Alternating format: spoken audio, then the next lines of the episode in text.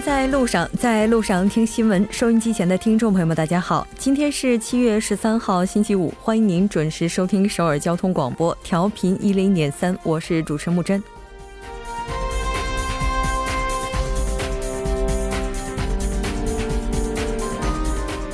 这个夏天对于球迷朋友来讲，意味着狂欢，也意味着颠覆。二零一八年俄罗斯世界杯即将决出本届大力神杯的得主。太多的感动，太多的意外，让这一届世界杯充满了神奇的色彩。韩国队虽然未能成功晋级，但以不屈的精神力克卫冕冠军德国，书写新纪录，必将彪炳韩国足球史。这个周末，四支球队将书写怎样的传奇？相信球迷朋友不会错过。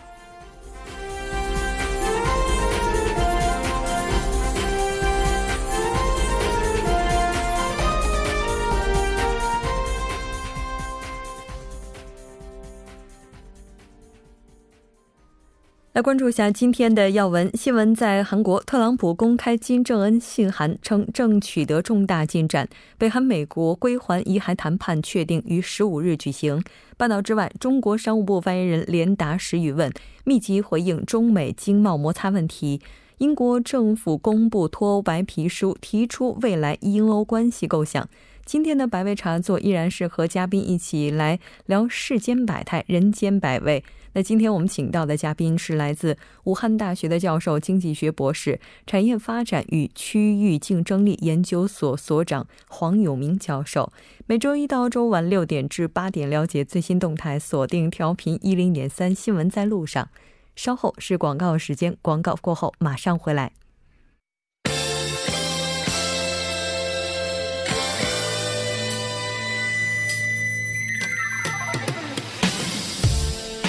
新闻在韩国带您快速了解当天主要的韩国资讯。接下来马上连线本台特邀记者申海燕。海燕你好，主播好，各位听众好，很高兴和你一起来了解今天韩国方面的主要资讯。我们先来看一下今天的第一条消息。好的，第一条消息呢是有关特朗普公开金正恩信函，称正取得重大进展的相关消息。嗯，是的，没错。应该说这一次的信件也是在蓬佩奥访北韩之后不久公开的。我们来看一下目前这个情况是怎样的。好的，那美国总统特朗普呢十二号在其社交网站推特的账户上呢公开了北韩最高领导人金正恩的亲笔信。呃，特朗普称呢这是一封非常好的来信，显示呢正在取得重大的进展。金正恩在信中呢称赞了两国关系取得的进展，并且呢期待朝美领导人的再次会晤。呃，但是虽然说特朗普宣称朝美关系有所进展，但是两国的关键问题。呃，比如说像这个美国士兵遗骸归还以及无核化等问题呢，近期其实都陷入了停滞的状态。嗯嗯，是的，没错。其实，在日前蓬佩奥第三次访问北韩的时候，双方就核心的问题还是表现出比较大的分歧与摩擦，并且呢，蓬佩奥也是没有能在此行见到金正恩。那这笔公开信，那其实据了解，它的公开也是存在一定问题的。呃，是的，那特朗普公开的这封亲笔信呢，是美国国务卿蓬佩奥第三次访问北韩的时候呢，由这个金英哲副委员长转达的。那实际上呢，国际上国际上呢，确实很少有一方会单方面的公开首脑之间的这个亲笔信。那特朗普公开的这封亲笔信呢，是一张韩文版和一张英文版的信件。嗯，那这封信函它主要谈及了哪些内容呢？呃，据了解呢，金正恩在信中称呢，他与特朗普在新加坡举行的这个历史性会面以及发表的联合声明呢，开启了别具意义的旅程。他感谢特朗普为提升双边关系和履行联合声明所做出的努力。呃，信中称呢，他相信双方的这个真诚努力呢，必将取得成果，并且呢，希望美方进一步采取实际行动，增强信心。他同时还表示呢，相信在提升朝美关系的这个划时代进程中呢，双方将再度会面。呃，信中呢并没有直接使用无核化这一单词，那但是特朗普呢对此还是表示说正在取得重大的进展。嗯。是的，应该说无核化这个问题在北韩和美国之间的数次谈判当中一直都是未能谈拢的，包括在昨天我们提到的，本来北韩和美国应该要在板门店进行关于美军遗骸送还的一些相关商讨，但是呢，这个因为北韩的缺席，并没有能够成型。我们来看一下目前的相关进展情况。好的，那北美国与这个北韩呢达成了协议，定在呢在本月的十五号来举行归还遗骸的谈判。呃，朝美呢，其实原本是定于十二号的上午，在本门店的这个共同警备区呢来举行工作会谈，呃，讨论北韩归还在韩国战争时期阵亡或失踪的美军士兵遗骸的方式和日程问题。呃，但是北韩呢似乎没有做好这个准备，并没有参加会谈。呃，美国国务院发言人希瑟诺尔特呢，当地时间十二号发表声明，称当天呢，北韩向联合国军的司令部军事停战委员会呢提议十五号举行谈判。呃，对此呢，美方已经做好了准备。那朝美在六月二首脑会谈联合声明的第四项中规定呢，北韩和美国约定，呃，安置战俘和这个战争失踪人员的遗骸立即移交其中判明身份的战俘和战争失踪人员的遗骸。呃，此前呢，在本月的六到六到七号呢，美国的国务卿蓬佩奥访问北韩呢，与北韩就落实朝美联合声明的方案呢进行了磋商。呃，他发表磋商结果的时候表示呢，朝美双方商定十二号前后呢，在本门店举行工作会谈，来讨论归还美军遗骸的事宜。但是北韩呢，却没有提到这个会谈的日期。嗯，是的。那刚才你也提到了，说北韩和联合国军这边有了一些沟通，那也就是北韩军方和联合国军司令部之间的直通电话又重新连接起来了，对吗？呃，是的，没错。呃，那这次呢，北韩军方和联合国军司令部之间的直接通话呢，是时隔五年重新连接起来的。呃，外交消息人士今天表示呢，北韩十二号，也就是昨天呢，在直通电话接通之后，立即是致电联合国军司令部军事停战委员会，请求谅解。呃，北韩方面称呢，由于事先准备不足而缺席了归还美军遗骸谈判，并且提议呢升级会谈的级别，十五号举行将军级的会谈。呃，该人士介绍呢，北韩前一天上午通过板门店的联这个联络渠道呢，紧急通知韩方，呃，希望通过直通电话呢与这个联合国军取得联络，呃，也希望韩方呢就此提供技术支持，并且呢向联合国军转告这一消息。呃，该人士还表示呢，鉴于美国国务卿指定的十二号的时限已经到了。而北韩呢又没能做好归还遗骸的准备，所以说北韩呢才会采取这样的一种举措来和美方联络。嗯嗯，是的，没错。应该说六幺二北韩和美国之间所达成的协议之一就是遗骸的送还，但目前看来似乎并不那么顺利。而十五号的时候，这个会谈的级别是否会被上调，目前我们还不得而知。好的，这条关注到这儿，再来看一下下一条消息。好的，下一条消息是有关韩国议员文喜相当选第二十届国会下半期议长的相关消息。嗯，是的，也就是说，一直以来空缺的国会新议长正式出炉了。是的，那韩国国会议员文喜相呢，今天当选了第二十届国会下半期的议长。呃，当天呢，国会朝野议员票选了新议长文喜相呢，在二百七十五票中呢，获得了二百五十九票当选。呃，文喜相呢原本是执政党共同民主党的一员，那么根据国会法规定呢，文喜相退党成为了无党籍的人士，任期呢到二零二零年的五月份。呃，另外呢，在野党自由韩国党的议员李柱荣和正未来党的议员呃朱生荣呢又当选为了副议长。嗯，那在他的就职演说当中，主要提到了什么内容呢？呃，在当选之后呢，文喜相发表演说，表示呢，国会是民主主义之花，也啊也是这个最后的堡垒。那制造对立和矛盾，削弱国会，不顾民生呢，是忤逆民意。政治人士呢，如果不自己呃，如果这个自己不改变呢，就将被国民用选举和革命排除。他还说呢，新政府成立的第一年是青瓦台时代，那么从第二年开始呢，应该成为国会时代，这样呢，才能够实现这个施政治国的良性的这种循环。那政府和执政党呢，不应该改革，呃，不应该将这个改革和民生立法的责任呢，完全归咎于这个在野党，而在野党呢，也应该拿出符合这个国民期待的磋商态度，开展竞争性的合作。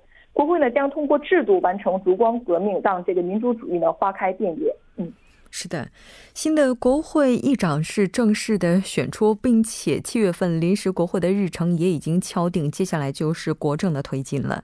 这条了解到这儿，我们再来看一下今天的最后一条消息。好的，最后一条消息是有关韩国职场人士今年暑假休假四点三天，消费三千五百元的相关消息。嗯，是的，我们先来看一下韩国职场人士今年暑期计划相关的最新调查情况。好的，那中生教育企业 Unet 十二号发布的一项调查结果显示呢，百分之八十三点七的这个职场人士呢，今年夏天有度假的这样的一个计划。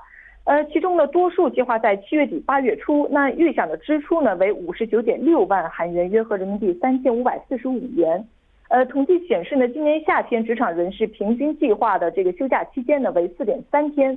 那具体来看呢，回答休假三天的呢占百分之三十三点九，回答五天的呢占百分之二十四点六，四天呢占百分之十六点二，七天呢占百分之十四。嗯嗯，是的。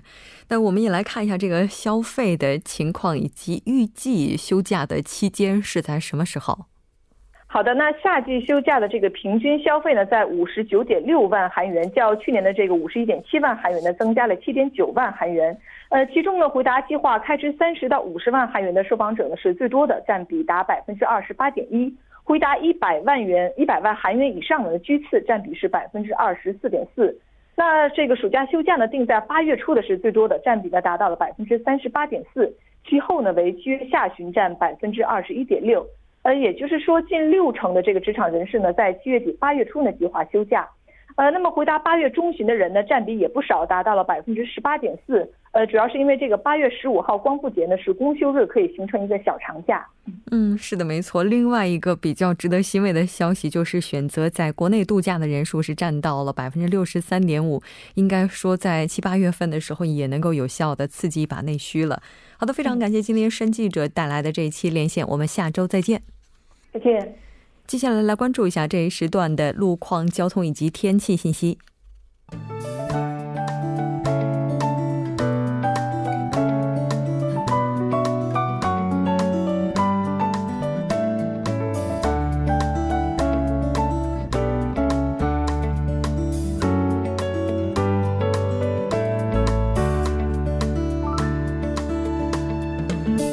大家晚上好，今天是星期五，这里是由楚源为大家带来的道路和天气信息。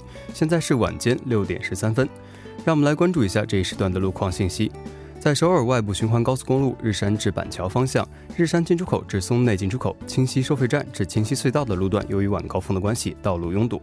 相反方向，板桥分岔口至清溪隧道路段，由于车流增加，出现了停滞。相同方向，安阳隧道至水里隧道、始新进出口至松内进出口的路段，由于车流的汇集，该路段拥堵情况也是较为严重的。接下来是在内部循环路圣水大桥至成山大桥，稍过红之门隧道的位置，之前发生的交通事故已经得到了及时的处理。不过受事故余波的影响，该路段拥堵情况较为严重。相反方向，成山高速入口至红之门隧道、沙金高速入口至城东分岔口的路段，由于受到流量大的影响，出现了交通停滞。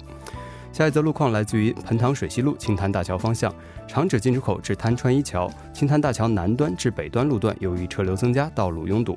相反方向，青潭大桥北端至南端路段，由于压力比较集中，出现了车行缓慢，还请各位车主朋友们参考以上信息，注意安全驾驶。好的，让我们来关注一下天气。周末由于受到北太平洋的高气压影响，全国高温天气持续发酵，不少地区白天的最高温度可以达到三十三度以上，还请各位听众朋友们注意及时的降温和避暑。来关注一下首尔市未来二十四小时的天气情况。今天晚间至明天凌晨多云，最低气温二十四度；明天白天局部多云，最高气温三十三度。好的，以上就是这一时段的道路和天气信息，我们稍后再见。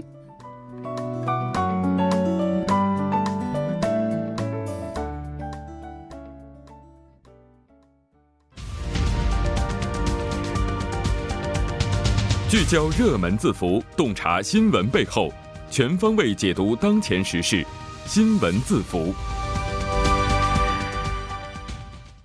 好了，欢迎回来，聚焦热门字符，解读新闻背后。接下来马上请出栏目嘉宾音乐，音乐你好，你好，主播，大家晚上好，很高兴和你一起来了解今天的新闻字符。那我们先来看一下今天的字符是什么？嗯，今天给大家带来的是驾照管理。驾照管理，这跟什么有关呢？呃，跟我们的驾照有关，有驾照吗？那这但是这驾照管理的话，这肯定是会和他的这个肯定是和驾照相关的，对吧？它是和哪方面有关的呢？就是怎么说呢？我们不知道。这个，因为我们都知道考驾照是有一定的年龄的这个期限，对不对？那包括这个，我们说有的时候上交这个驾照，有的时候政府这边也会有一定年龄的规定。他们更多的希望，比如说你这个年纪大概六十五周岁的以上的话，政府这边是希望你就是说可以。把这个驾照上交给国家，嗯，会有这样的一个方面，所以这个就是我们今天可能要涉及到的这个一个话题啊。对，其实一般人的话，这个驾照也会定期的要接受审查，然后包括这个高龄者啊，其实他们可能接受审查这个。时间区间会更短一些哈。目前为止和年轻人是一样的。目前对，目前为止对韩国目前为止嗯还是一样的，跟年轻人一样，都是五年去进行这个体检呐、各方面的这样的一个测评，嗯，这看来确实应该改革一下了，是吧？嗯先来看一下近几年韩国交通事故的一些统计情况。哎，那最近按照这个警察厅提供的最新的一个数据啊，嗯韩国这个六十岁以上持有驾照的人呢，是从过去的二零一四年的三百七十二万多，增加到了一六年的四百五十一万多。这个不到两年的时间呢，可以说是增加了百分之二十一点二。哎，这确实是一个不小的这样的一个增加的幅度。那么，进而引发的交通事故呢，也就是从一二年的一万五千一百九十起，一直这个可以说每年递增的这个趋势吧。然后到了二零一六年，已经增加到了两万四千四百二十九件。为什么我觉得这个比较重要呢？因为我们要知道，韩国现在不仅仅是低生低生育率的问题，对，之前我们节目也多次探讨过。同样一点就是说，据最新的统计数据来看的话，韩国可能在十五年以后会进入超高龄社会，嗯这也就意味着六十五岁的人口呢是会占到总人口的百分之二十，也就是五分之一的这样的一个比较高的比例了。嗯，是的。其实这我突然想起来之前看过的有一部日本电影，就提到了有一个老人哈，他的儿子要求他把驾照上交。上交给国家，对，嗯因为嗯觉得他年龄比较大了，如果开车的话，非常的不安全、不放心。但似乎对于老人来讲，上交驾照这件事情，它关乎的是自尊。其实不光是这个 自尊的问题，可能不一定会上升到这样的一个高度。我是觉得，影片因为 当中对，我是觉得这个影片它可能更多的是希望人们看了这个影片能够改善，哎，这个大家对于高龄者司机的某一种偏见吧，希望能够改善这样的一个一个层次。因为有的时候引发所谓的交通事故啊，可能并不仅仅是。如果只局限于年龄二字的话，可能过于太偏激了。无非是满足所谓的青年人一代的一个自我满足。哎，你看我这边身强体壮，我开车很好。其实并不是这样的。这可能就是两个视角了。嗯，韩国政府到目前为止有哪些预防措施？我们来看一下。哎，有一个就是刚刚主播提到的，就是说你要把这个驾照上交给政府。那么就在前两天呢，釜山市啊比较有一点特别啊，它是为了也是也是为了减少这个高龄者的交通事故吧，他为高龄者这个提供上交。驾照的同时呢，还提供这个交通补助的这样的一个项目，嗯这个呢在韩国呢尚属首次。那么这个项目呢，可支援的人数呢是达到四百人。那么支援的金额是什么样呢？就是说，你一旦把这个驾照上交了，哎，我就给你这个一次性充值了十万韩元的交通卡。嗯我把这个交通卡给你。还有就是这个驾照的这个体检，刚刚主播也提到了，目前为止呢，韩国是和青年人青年人一样每五年，嗯但是呢，目前有一个什么呢？就是交通法的修订案，但是还滞留在国会的当中。他是建议缩短这个年限，因为一旦通过的话，七十五岁以上的高龄者呢，可能会每三年进行一体检。嗯，但是这个频率跟海外国家相比的话，还是比较这个低的，这样的一个保守的这样的一个年限。嗯，是的。其实我印象当中有一些国家，它可能年龄超过七十岁之后，需要体检的时间间隔会更短一些。对，那其实不得不考虑，就是高龄者，就像刚才隐约所提到的这样，他们也和年轻人一样有驾驶的需求，有他们的权利，对吧？对，比起来退还驾照，咱们是不是也可以考虑一下，为什么高龄者他们的交通事故这么频发呢？哎，这个时候有一个大韩老年人协会，他就表示啊，比起说我们把交通事故的频发，把它归咎于老人的问题啊，不如说是这个驾照的考试变容易了。嗯哎，是不是这个驾照拿的太简单了？嗯，你就因为这个年龄一个理由，让这些高龄者退出这个马路。怎么怎么说也是不当的，对不对？如果你只是出台这个限制的，但是没有出台，比如说类似于如何改善这个大众交通工具啊，包括改善道路环境啊，如果只是限出出于一个限制的这个条件的话，那么会带来更多的一个副作用。嗯，是的。但对于高龄者朋友，他们可能也会有自己的一些想法吧。对，因为我们必须要承认的是什么？现在越来越多的子女，他们都是离开老年人生活的，嗯所以对对对于他们来说呢，他们要去医院呐、超市啊，这些都是需要开车。那么就像大众交通工具也好，地铁、公交车，它肯定有它的。不便的之处，而且如果你住的稍微远了，你其实并不是那么很容易做到这些交通工具的，特别是一些就是说像农村这样的一些地区，那交通工具可能一小时就来一番。那的话怎么办？所以说，对于他们来说，开车是基本。我们要所有的政策要基于这个现实。现实是什么？就是越来越多的老年高龄者们，他们有这个驾驶证了。那么，在这个现实的基础之上，我们去怎么去展开这个政策？嗯，是的。所以，专家有哪些建议呢？专家是认为，目前的韩国社会呢，应该首先是要改善。我们对高龄者司机的这样的一个社会的认知，此外呢，就是说要营造一个可以更为安全驾驶的这样的一个基础环境，这样的这两点啊，两手都要抓。那么有交通研究院的一个专家表示，我们要承认这个高龄驾驶者呢，他们因为视力还有这个反应速度退化呢，会对信号灯的确认和方向方面有所钝化。我们要承认他们身体上的一些变化，所以应该让他们呢去学习符合他们自身的一些驾驶方法。是的，没。没错，其实到现在还记得影片当中那个老人最后上交驾照的那一刻，一下子似乎衰老了。因为其实上交驾照有的时候也就意味着让他们自己承认自己已经老了，自己可能离未来的有一天已经不再远了。但是他们的安全也是依然重要的。好的，非常感谢尹月，我们下期再见。好的，我们明天再见，我们下周再见，下周再见。稍后为您带来他说。